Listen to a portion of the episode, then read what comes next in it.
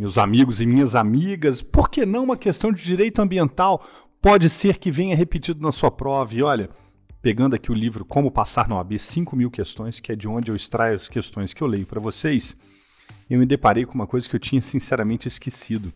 Mas em casos como esse, direito ambiental, os professores trazem pequenos conceitos que ajudam demais na fixação de conteúdos e na revisão pré-prova. Então fica aí a minha dica que direito ambiental é uma dessas disciplinas. Vamos lá.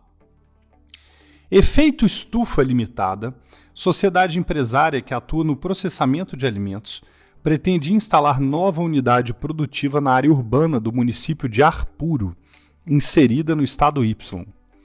Para esse fim, verificou que a autoridade competente para realizar o licenciamento ambiental será do próprio município de Arpuro.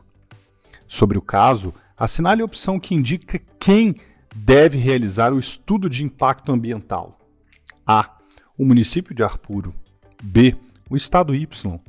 C. O IBAMA. D.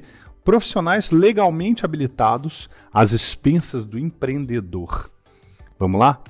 De acordo com a resolução CONAMA 01 de 86, os estudos de impacto ambiental serão feitos por equipe multidisciplinar habilitada, como previsto no artigo 7, e correrão por conta do proponente do projeto todas as despesas e custos referentes à realização do estudo de impacto ambiental, artigo 8.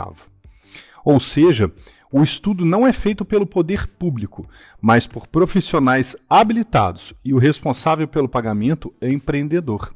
Assim, a alternativa D é a correta: profissionais legalmente habilitados às expensas do empreendedor.